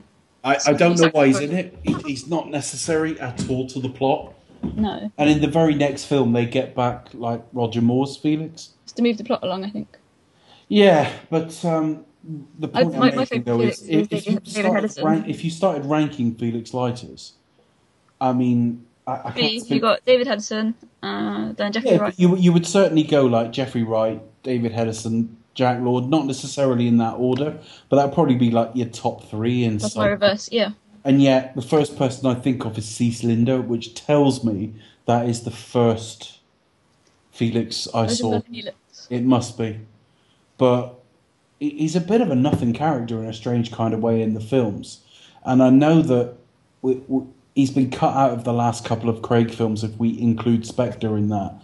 And a lot of fans have sort of been up in arms about it. And I don't really see why, because Felix has actually never been that important. No, but I say we, we talked earlier Except about um, License to Kill, obviously. Yeah, definitely. So we talked earlier about um, this film casting a bunch of unknown actors. Um, was Jack Lord like a big star at the time? I mean, was was he perhaps more famous than all of them, or was it just oh, his bridge? You know what? I'm gonna have to look that up for the simple reason that I think it was pre.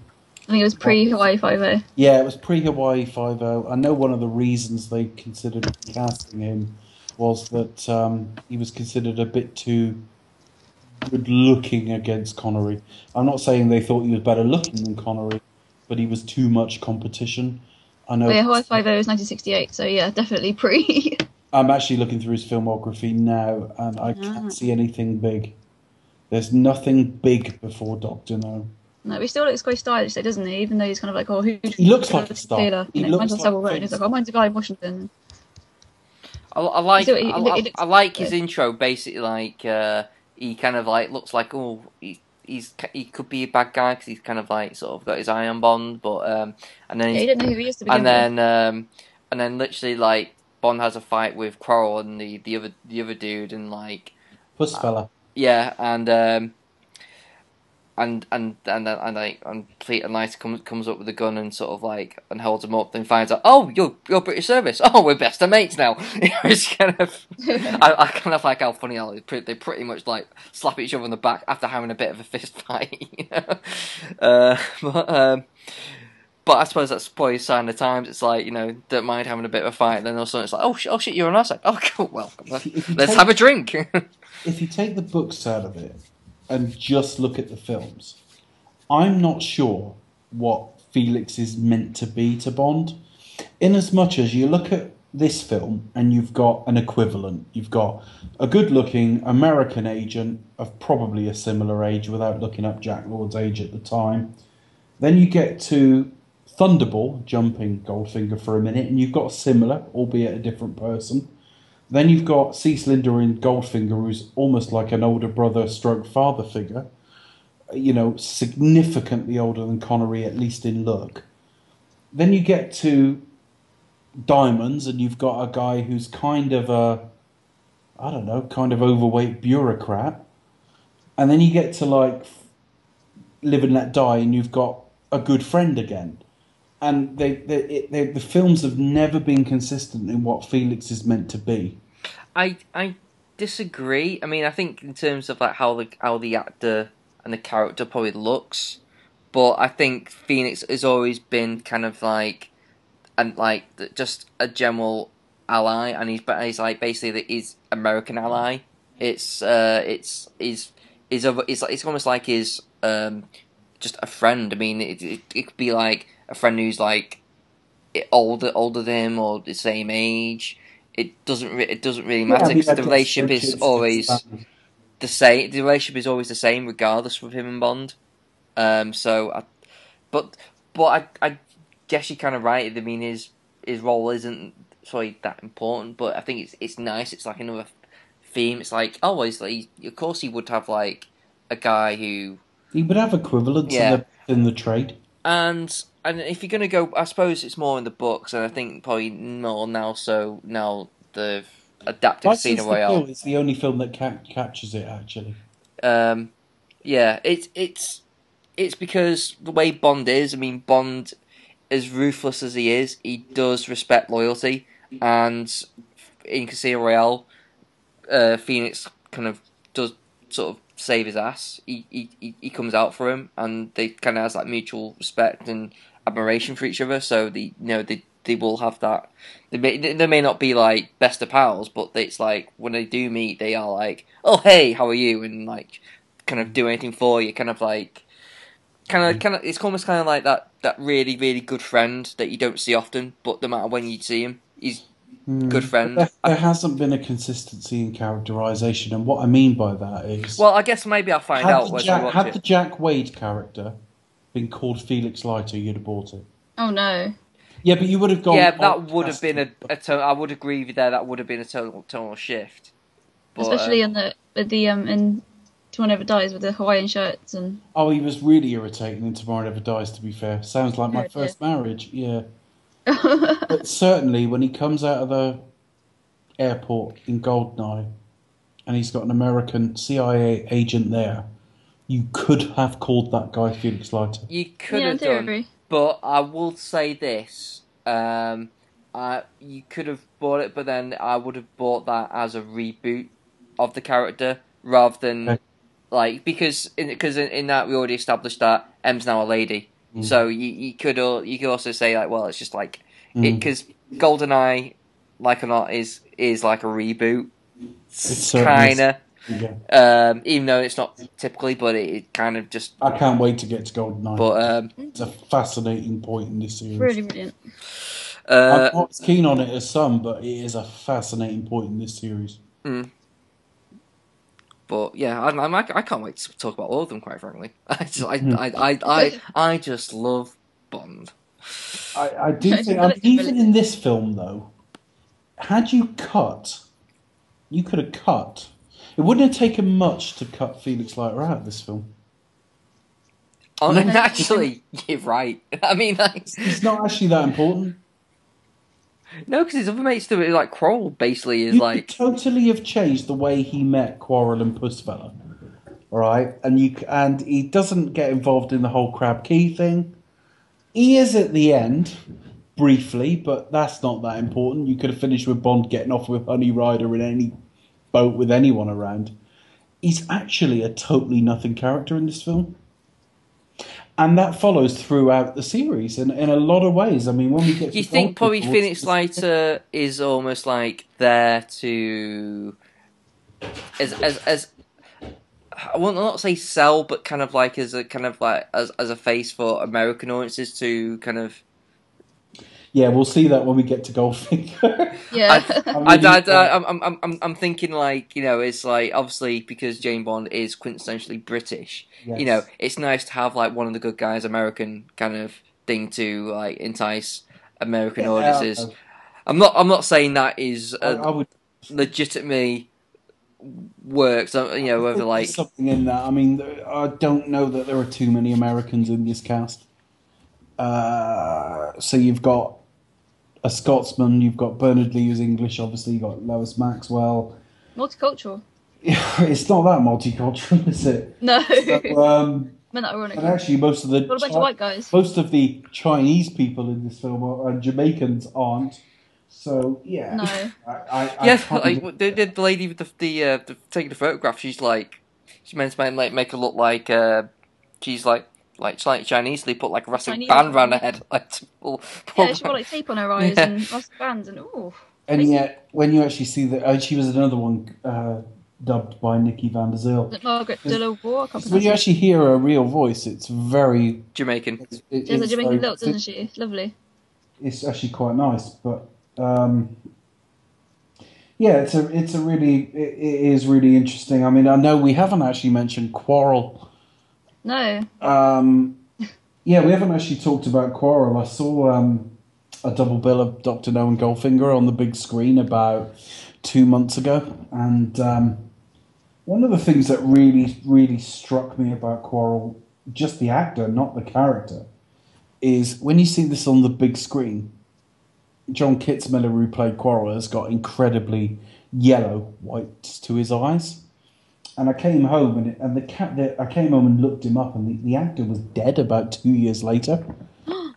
he, he had um, he had cirrhosis of the liver. He was a severe alcoholic. Oh no! And there's a scene in the film where they play some sort of vaguely comical music, and he downs a load of like rum or something. He does a double take, doesn't he? And yeah, and like, I'm what? just like, oh god, laughing at this guy being a bit of a drunk is not funny now. No, you're sort of looking at it back, and now that's one of the. Well, I said a little bit earlier about how the film stands up. That's one of the scenes that doesn't stand up. Yeah, I mean... Due to the racism... At and, least uh, it wasn't double-taking Pigeon, that's all I'm saying. No, that's true. God. Because there's so many films I'm looking forward to. And then there's Moonraker. that, that's the whole series of podcasts in its own, right? So yeah, yeah, but you've yeah, but you've got you've got to be looking guy to do a double to look at his drink when Bond got up to something. when he gets out of it, you know, Bondada or things. Yeah. Though you've you've got you've got to be looking forward to doing the podcast on Moonraker, though. Oh dear, that's going to be hilarious. uh, uh, let me... It's a good drinking film because you can take a shot whenever. Die Another Day is the one I'm actually looking forward to, and the reason I say that is Die Another Day is horrific, but I'm never actually bored by it. Exactly. That's entertaining. Entertaining. I think it. No, I, I don't even know that I would say entertained, but certainly there are there are certain Bond movies around the Roger Moore era, certainly late on, where I'm actually a bit bored, and. That's never the case with Die Another Day. I'm like laughing at it all the way through quite heartily. Yeah. And I can't wait to like rip that one a new one. But, um, oh. but the, the thing about the Connery era and the thing about the thing that really starts here with Doctor No is they they aren't super serious. They've, they've got their tongue in their cheek a little bit, but they are all really quality films, well made, told relatively seriously. And we are looking at an era where James Bond ruled the world in, in film terms, certainly from certainly sixty-two through about sixty-five, and dropping away afterwards. We are in the golden era of Bond, and when we talk about that, we might be in a second golden era now, but we'll come to that. Mm. I certainly think the, these are a very special period that you've got Sean Connery at his peak before he got bored, started wearing dodgy wigs and gaining weight. We got greedy. Yeah. Um, you've got everyone Sorry, interested, all the films looking good, all the films made told fairly straight, and I'm not saying without humour, but not parody. And they are all so much of their time. And with Mad Men and Archer and other things like that, the, the early sixties are really, really cool again. And it's wonderful to stick on a Bond film and just see that. Yeah, it's good that you mentioned Archer, actually. I think that's that's probably one of the best um, Bond homages or parodies, whichever way you want to skew it. Because mm. even though it's it's obviously set in the nineteen sixties office, apart from Series five, when they... It's actually set all over the place, really. The eighties, yeah. I don't know, it's kind of... Yeah, it's not yeah. set in the sixties, but it's got the kind of look about it, even though it's mm. modern-day references and modern-day technology and things but like that. So. Something that is... And, and this is where, for all I say about Roger Moore, I feel a little bit sorry for him, because... Oh. He was Bond in the era that taste forgot. Poor Roger, I shall be defending him. The seventies had wonderful music and a lot of great films and all the rest of it, but you cannot compare Doctor No with like Roger Moore in a nylon safari suit. there, there's just no comparison. I mean, yeah, I mean, the sixties cool and the nice suits, and you know, I went to as I say, I went to see it, and when they cut back to London after like Strangways has been killed, and you just see that that sort of bank of phones and everything else. It's so much of its era, and they're all smoking as well. Oh God, yeah. So much of their their era. I just had a big smile on my face, and Bond never can recapture that because we'll never have the early to mid. Well, we'll never have the nineteen sixties. No political correctness. It's just the look and the feel of of it of the sixties, rather than like the should we say it's not the, the politics of it. I mean, I suppose, I suppose that has a hand in it, but yeah, generally, it's yeah. But the... I don't, I don't yearn for a time that Bond is slapping women again. No, it, it's and I don't. Nobody wants that. it, it, it's nothing to do with that. But it's... would you love to see Bond smoke? No, not really. Okay. I don't think it's that important. No, I don't. And particularly now, because we know it, it's not that I would. It's not that I would object to Bond smoking. It's more the fact that it, it's more about realism. It's more, yeah, you don't really need it, I don't think. Um, you know, this this guy is ex-military. Well, he still is military because it's Military Intelligence six. Sure. But this guy is, you know, certainly in the film version of this franchise, he's called on to do quite a lot of action. And puffing seventy a day is not really commensurate with that. No, it doesn't really work out. So I, I, I'm not really bothered about him smoking either way. I mean, even by Dalton, it was starting to look a bit anachronistic. You know, he was sat in Q's lab having a fag, and I was thinking, are we smoking? Health and safety. Yeah, and now, obviously, whenever I see anyone smoking indoors anywhere in a film, it looks really odd. No, it looks bizarre. We've had, we've had the smoking ban for so long. It's not the politics of the era I miss. It, it's it's it's just look and feel. It's literally just that. And I don't yearn for that. I'm, you know, Casino Royale and Gold GoldenEye. There are other Bond films we will get to that are in many ways the equal or better of what we're talking about tonight. But what we won't have is that iconography of the era. There was something about Bond through Majesties that never got recaptured afterwards, just because of the era it was made in. Just because of bloody seventies, basically. Bloody seventies? Oh. Yeah, I mean, look at the difference between... Ma- I mean, I know they're very different films, but look at the difference between Majesties and Diamonds Are... Diamonds yeah. Are... It's yeah, almost like... It's, it's, almost it, like a it, it, it, it literally is, and, you know, and spoilers for this, it literally is like one of the best in the series to pretty much the worst oh, entry. Yeah. Yeah. You've, you've gone from an elegant... I mean, there's, there's signs of the seventies starting to come in, and that Lazenby's got, like, a bit of, like, a puffy shirt going on, a bit of a wrap on his... Uh, Uh, tuxedo. He wears a quilt, quilt or what, you know. He's... Yeah, all quilt, of. Yeah. But the fact is, it is still just about a sixties film, and you get to Diamonds Are Forever, and it, you've suddenly got you've gone from one of the prettiest films in the series to one of the ugliest. And um, there is just something about the sixties and Bond we'll never get again, but time does have an effect on these things, in that we go forward three or four decades from now. And people will be possibly looking at Casino Royale and Spectre and all the rest of it and saying, why don't Bond films look like that anymore? No, that's true, actually. You probably get to the point where, yeah, you look back on the nineties with fondness somehow and think, oh, well, why didn't it, you know... Poor old Roger Moore, nylon safari suits and disco soundtracks. Oh, dear. I, I feel... That's, I, I say I was, I, I'm quite a fan of Roger, um, but I would say I do kind of feel sorry for him. I mean, the, the safari suit featured for... I don't know, five, ten minutes in one chase scene in one film. Yeah, but yeah, I, that, yeah, B rocked it. I picture him in a nylon safari suit in every scene he's in. Well, yeah, pretty much. I was like, that's what he goes down for. It's like, well... But it isn't It isn't just that, though. I mean, there are, there are plenty of attractive women in, and sets and locations in the seventies films. And there's plenty about the seventies, even style-wise, I quite like. But all I'm saying is, you, you look at... Majesties. You look at Doctor No, that casino scene. We've sure. had casino, we've had casino scenes in almost every Bond film, but that one that's the, that's the quintessential one though. It only have been shot in the sixties. Definitely. I mean, even even got um, Pierce Brosnan and um, yeah, Golden Golden Golden Golden Eyes. That doesn't look the same. Not quite the same. GoldenEye's the closest though. I mean, if you talk, about, very close, if you talk but about if you talk about good-looking, you know, timeless casino scenes, GoldenEye would be right up there. Definitely. I mean, even, obviously, um, oh, Casino Royale, sorry. um, yeah, even Casino Royale, it doesn't quite have that panache. No, it doesn't. There's something about, yeah. So, yeah, I mean, it's just a magic... They might have done this in the late fifties, I don't know. The only danger is it could have been black and white, I guess, the earlier you go. But um, I've never really looked into why they went for this in colour, because there was still quite a lot of um, black and white. Being made in black and white film stock is cheaper. No, that's it. Well, I think obviously at the beginning of the sixties, you had the or late fifties, early sixties, you had the um, kitchen sink movies coming out of uh, of England and Britain, sort of very much based in sort of like domesticity and the the troubles of the everyday working man. So maybe this was trying to get away I, from that. Perhaps. I guess probably it's got a wonderful feeling of I, escapism to it. Yeah, I, yeah. I guess also there's probably an element of the fact that the, you know this was like a, a tightly budget um, film.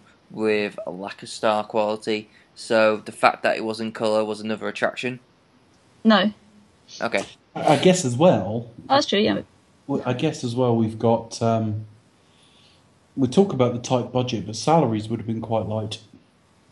There's no Cary Grant in this film. Yeah. No, I imagine this probably would have been Connery's Which lowest. Nearly could have been. Nearly could have been. It nearly could have been. In alternate future would have had a Cary Grant... one-off Bond film. That's it. Richard, yeah. Richard Burton. Oh God, the list is endless. Richard Burton, I'd be all right with. Cary Grant, less so. Well, he's American uh, for starters. Well, he's not actually. He's from Bristol. Is he? Yeah, he is. He's oh, a local man. Well, I shall just. Have hand... you ever seen a fish? Have you ever seen a fish called Wanda? I shall just hand in my fucking.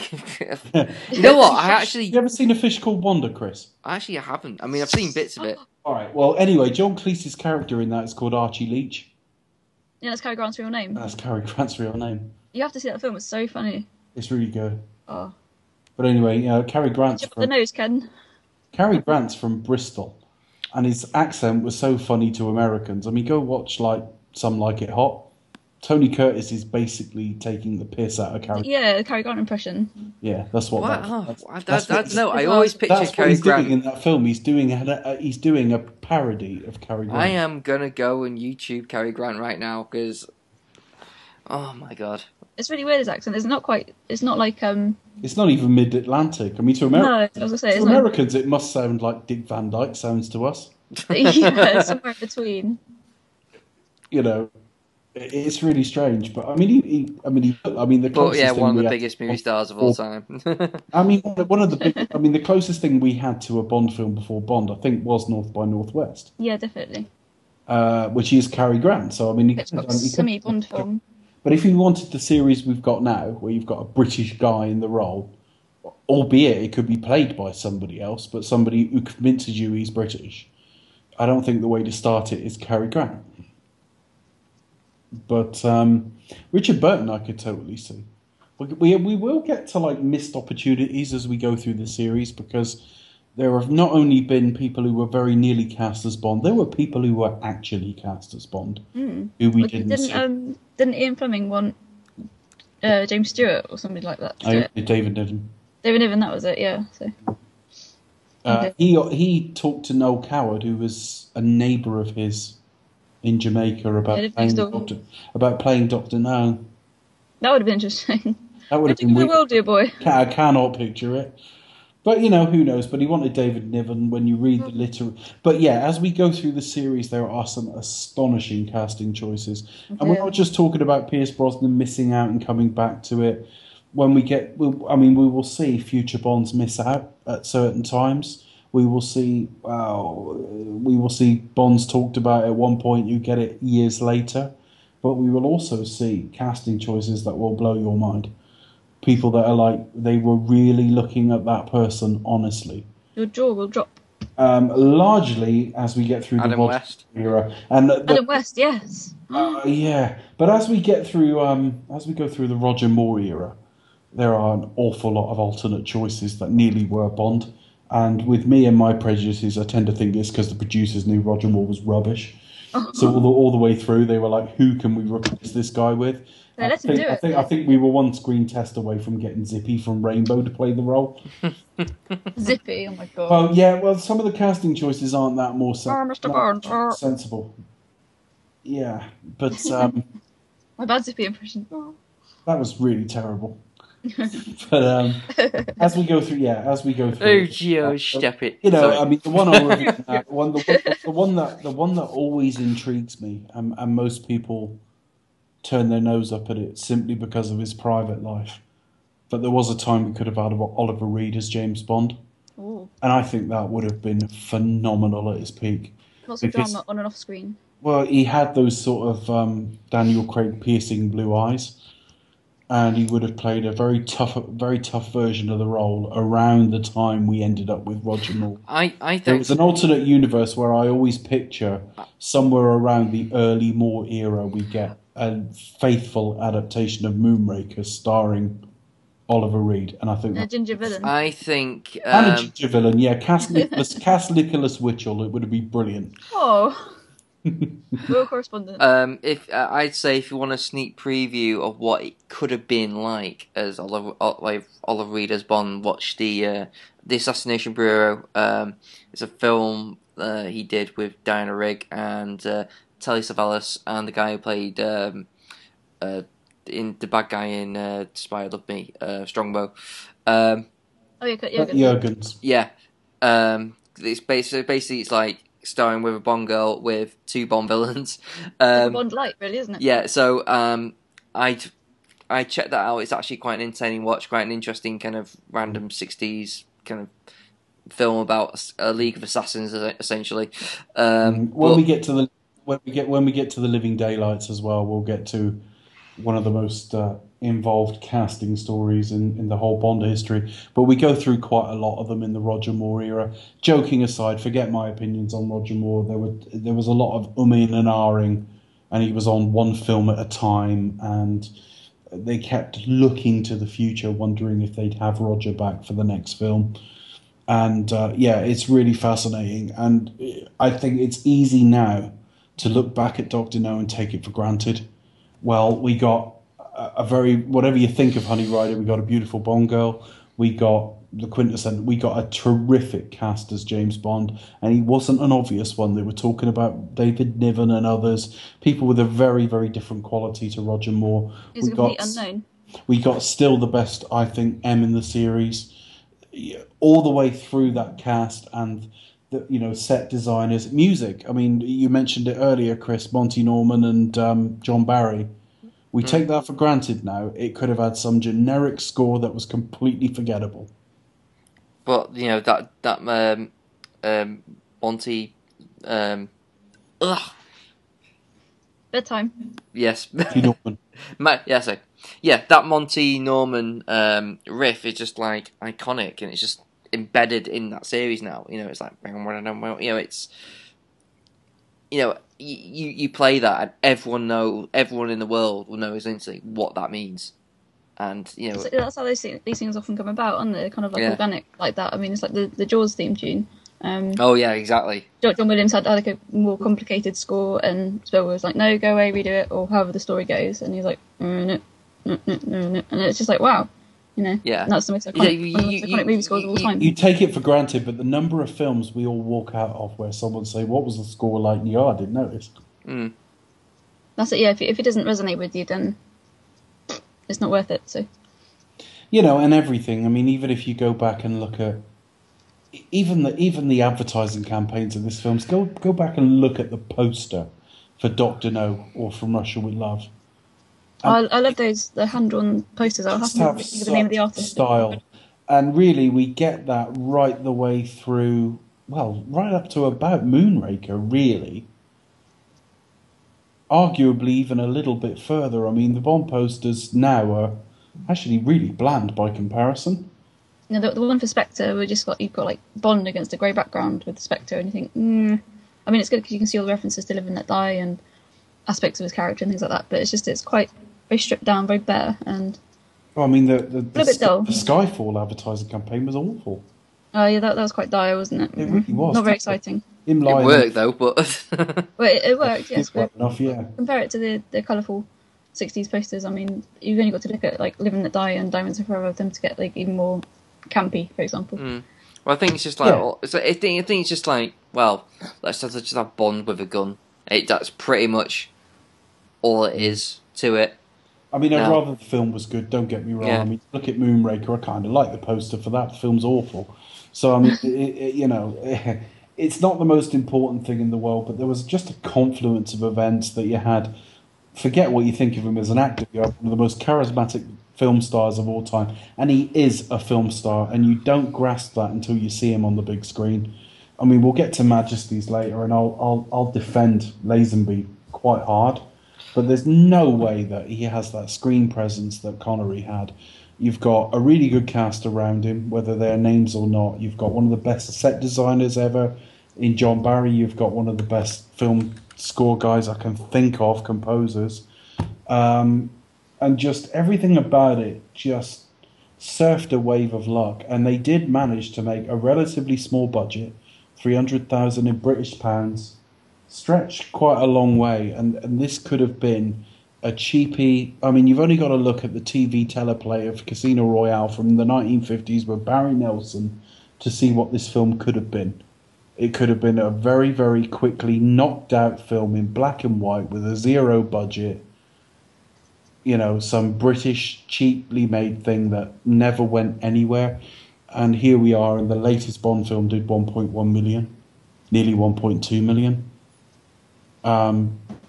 This series owes so much to this film. And I know it sounds obvious because it's the first, of course. But they really did nail quite a lot of this out of the gate. Yeah, the D N A is there, is in Doctor No.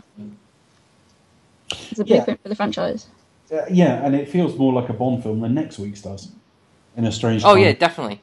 From Russia with Love is a terrific film, and definitely there's no spoiler in that. I think we're all going to speak very highly of it. We are, for sure. But, but it is less a Bond film than this is. Mm. Sure, yeah, it's more of a kind of Cold War spy thriller, which is kind of yeah, what Bond's meant to be. But you know, it, it is kind of a it is it is the Bond's att- Bond series attempt at a Hitchcock film. Uh, you know, we'll get to, as I say, then the following week we get to Guy Hamilton, who introduced a couple of interesting tropes we'll get to, but so much of it is already here. We've got the gun barrel. I know it's used slightly differently, but we have Bond, James Bond. We have him in the tux. We have him in a casino. We have the villain's lair. We have the Bond girl. Uh, the only thing I think we're really lacking, apart from a Q scene, is a decent henchman. Pretty much, yeah. Yeah, but, but even that, all the ingredients are there. You could say the free, free blind mice guys. They're they're kind of like henchmen. I mean, they're not used like as no, majorly, but they do have like their mm. own thing. You know what I mean? They have like their own kind of like their own characteristic, their own thing they play with. The fact that they they're just they're free guys who pretend to pretend to be blind. You know, and then and then shoot people. You know, it's that's and and drive around in hearse. You know, they're, they're, I I also like at this stage. The... And and um, and thingy, uh, Spider Guy got, you know, Anthony Olsen. Yeah, he, he you know he gets shot. He's, thingy. Yeah. So what I, what I really I love that scene. I, I mean, only you've had Doctor your six. Craig about anything done. Any- oh yeah, that's that's terrible. Yeah, you've had your six. Oh my god, bang bang bang. When we get to Craig, I'll I'll point to scenes that remind me of Connery. Um, but certainly, yeah, I I love that scene. The other thing I really like about the Bond films of this era, and you don't even know you're seeing it in all cases, is that we've got a bit of a sort of company going on here, in as much as Terence Young directs three of the first four. You've got, obviously, Connery in all of them. You've got all the principal cast we know. But most of the crew comes back. Peter Hunt edits the first six, and di- sorry, the first five, and, and directs number six. You've got John Barry. He doesn't not compose a Bond film until you get to Live and Let Die. And even actors get him reused. I mean, next week we'll meet a lady who's also in Goldfinger. And she's in a very small role in both of them. But Anthony Dawson, we see him this week. Professor Dent, he gets shot by Bond. Uh, next week we will see him as the hands and body of Blofeld. Yeah, there's a very cameo role there. And voiced by the guy who did Doctor No. Yeah. Well, what was his name? I, I want to say Eric Anderson, but I think that's completely wrong. I think you might be right. I'll have to have a look, double check that one. All right. Joseph Wiseman. Uh, Joseph Wiseman was the, the the guy, but he was. I can't remember his name. Oh. Oh right, sorry. The guy actually vo- did his voice. Did the voice, yeah. Mm, yeah. But there's there's a bit of a company, as I say. Nikki van der Zyl voices Tatiana. The next week she does both Mastersons. She does, um, well, she doesn't do Pussy Galore, obviously. But the following week she voices Domino. You know, there is there is a, a certain company of talent that turns up every year. It's the same year. People again, isn't it? It's... Yeah, every year, right through the sixties. And that's why the sixties films all kind of feel of a piece, with the possible exception of one. Uh, I would say You Only Live Twice feels kind of different to the rest of these. Uh, but you, you've just got the same talent turning up every year. And the first four, and certainly five of the first six for me, are just pure gold, because you've got a, a, so much talent at the peak of their game. Oh, yeah, that's a really good point, actually, I do. I think it was, he brought it to a coda, which is really nice. Yeah, and maybe uh, I waited in this job. Yeah, well, I mean, we've got a couple. We've got certainly the next three weeks really excite me. The, you know, as we get beyond that, the, the quality varies for me. But there will be that, and there'll be, but there will be plenty to talk about, good and bad. But certainly, in terms of the gold standard of the Bond era, we, this series starts so strong, and I can't wait for next week, because we might so just. Exciting. We might just be coming to the best pure film in the series, if not the best Bond film. It definitely ranks high, though. Whenever you, you hear interviews of um, a cast and crew on Bond movies, the chances are their number one film will be From Russia with Love. So yeah, they're wrong, but I'll take that up with them later. Oh, well, yeah, apart from... But yeah, certainly, forgetting the Bond film aspect of it, what we're about to see next week is an extremely well-made film. I was going to mention earlier, what, what are the two, you're talking about like henchmen, um, and there's a bit, is it Sister Rose and what, what was her name, is like the two nurses that look after Bond and, and Honey, and they poison the drinks and stuff, you think, oh my god, I forgot about them as well, I didn't talk about them. Yeah, and I've forgotten their names now. No, I know one's Sister Rose and the other one's something, don't they? Uh, yeah, but they're just like secretaries, just really. Yeah, they're just like throwaway roles. We don't, okay, so we don't really get a decent. Well, I say we're about that. No, we, we get the we get a very good henchman next week. Yeah, iconic henchman. Uh, okay, so I'll say something to wrap up the end. Um, like, thanks Dave, thanks Chris, and do you expect us to talk? We'll return with From Russia with Love.